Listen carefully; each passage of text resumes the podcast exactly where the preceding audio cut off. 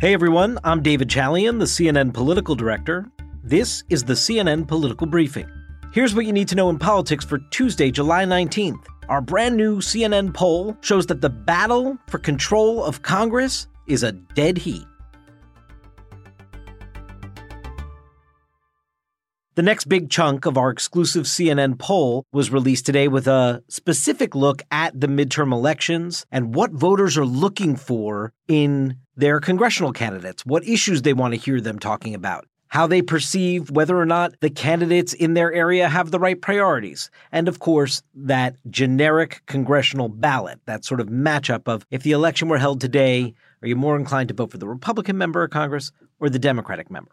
Now, if you listened to the podcast yesterday, you heard sort of the dismal state of affairs for Joe Biden and his administration. Not many good poll numbers in yesterday's release at all for the president. History suggests that when the president's numbers are that low, his party suffers at the ballot box. And yet, what we're seeing in our brand new C N N poll is a tied generic congressional ballot. forty-six percent want the Republican member of Congress, forty-six percent want the Democratic member of Congress or intend to vote that way if the election were held today. So that gets your head scratching. Well, how could that be if this political environment is so advantageous for Republicans? And if Biden is in the doldrums, how can it be that the generic congressional ballot appears tied? Well, there are a couple things to be aware of. One, that question about the generic congressional ballot tends to be a question that Republicans underperform in if you look back at polling history.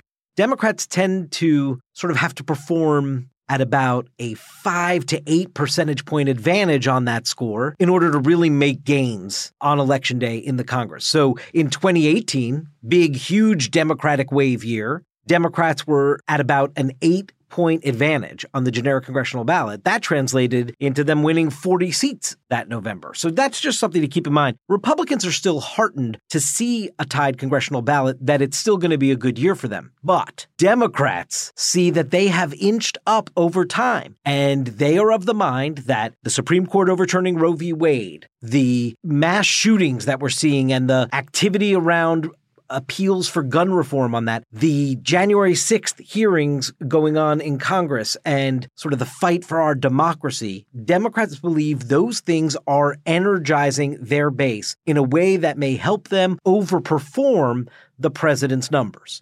Issue number one on voters' minds for the midterm elections will not surprise you. It is the economy, stupid, as James Carville might say. Nearly seven in ten voters, sixty-nine percent, currently say that the economy is extremely important to their congressional vote. sixty-seven percent say the same of inflation. How does that stack up against other issues? Well, sixty-one percent of voters think voting rights and election integrity are important. Gun policy, just behind that at sixty percent. Education, abortion, crime, and immigration come next. And a little further down the list, thirty-four percent say climate change. Only twenty-six percent say coronavirus. And that is at the bottom of the heap of the issues tested. One thing that is also really clear, this is a dissatisfied electorate. Two-thirds of voters in this poll say that the Democratic congressional candidates in their area do not have the right priorities.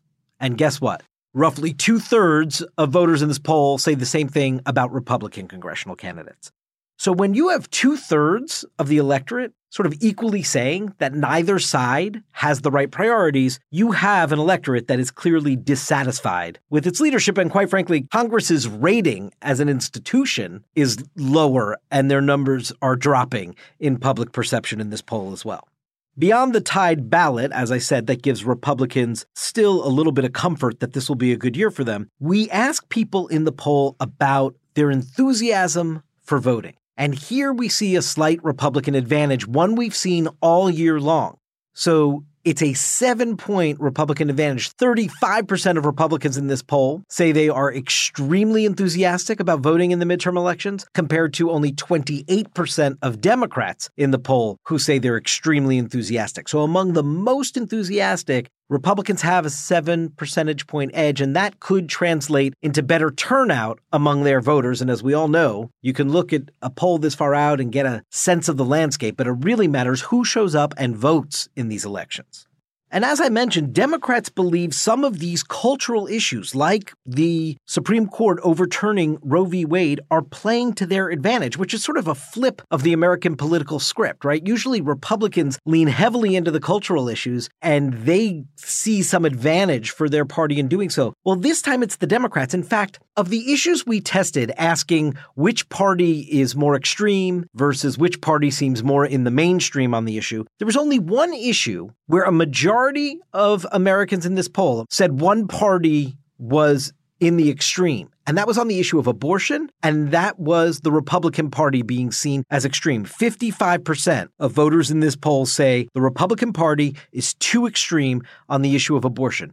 And that may explain why you see up on Capitol Hill House Democrats passing legislation to codify Roe versus Wade into law, passing legislation to codify and protect same-sex marriage, interracial marriage, contraception, all those privacy rights that Democrats say are threatened in the aftermath of that big Supreme Court ruling this year overturning Roe. Here's Democratic Congressman from Rhode Island, David Cicilline. The freedom to marry, the freedom to access contraceptive, the freedom to access of full reproductive health care, including abortion services. Those are under attack. And we are going to be the party that's fighting to protect freedom and the freedoms that the American people enjoy today.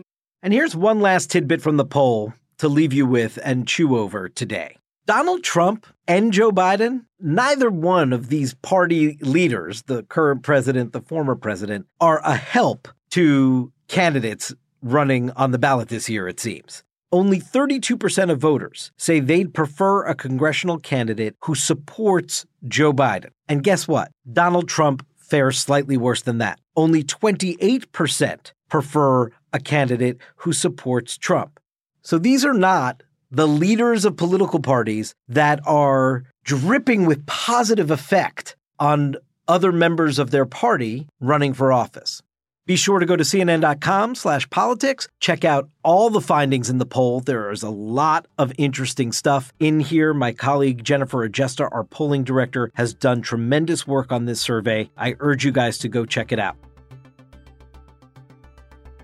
That's it for today's political briefing. Thanks so much for listening. And please take a moment and be sure to follow us wherever you get your podcast. We'll talk to you tomorrow.